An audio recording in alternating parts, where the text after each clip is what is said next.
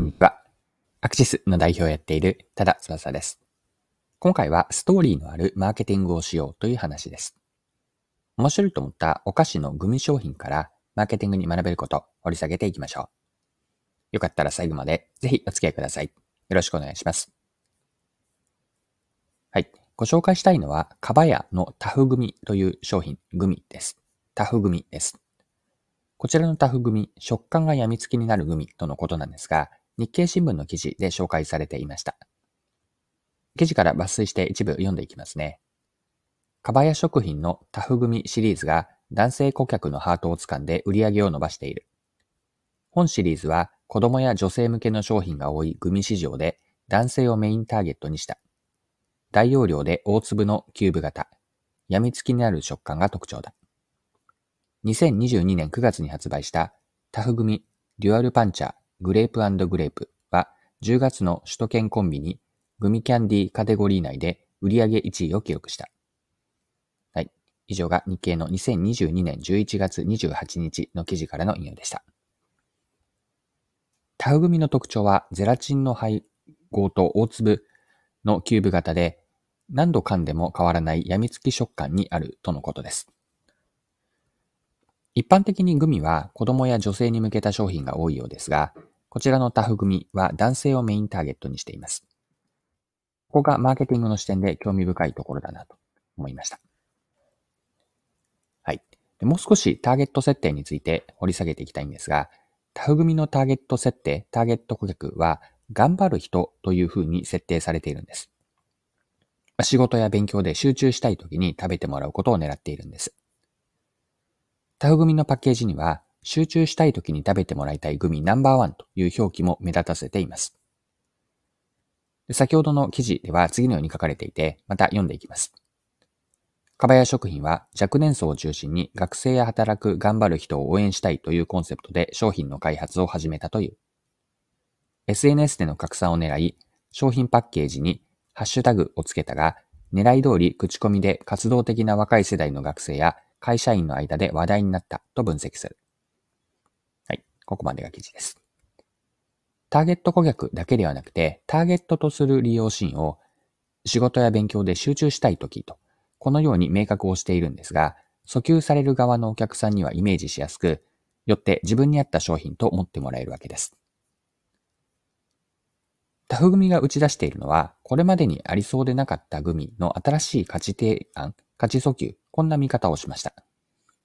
仕事や勉強、または車の運転などのもう一頑張りしたいとき、まあ、集中したいときにタフ組はいかがですかという提案です。やみ、やみつきになるぐらいの噛み応えのあるグミを食べることでのリフレッシュ効果、または集中力の維持とか集中力の向上、まあ、こんな価値をユーザーにもたらしているんです。まあ、消費者から仕事や勉強で頑張りたいときにはタフ組と、消費者の文脈で何々をするときにはこれとこういった文脈でタフ組を選んでもらうことを目指しています。はい。それではタフ組から学べることを整理しておきましょう。一言で表現をすれば結論から言うと学びは全体で整合性のある価値提案をしようと。冒頭でストーリーのあるマーケティングをしようと言ったんですが、別の表現をすると全体で整合性のある価値提案をしようと。これが学びの一言です。整合性とはターゲット設定、商品特徴、価値提案、これら3つにおいて一連のストーリーがつながっていることになります。タグ組に当てはめると、まずターゲット設定というのは仕事や勉強で頑張りたい人にしたと。商品特徴、タフ組の商品特徴は一粒でサイズ感、大粒のサイズ感があって、病みつきになるくらいの噛み応えのあるグミです。ターゲット設定、ターゲット顧客への価値訴求、価値提案というのは、もう一頑張りしたいときに、集中したいときに、タフ組はいかがですか？という提案をしていて、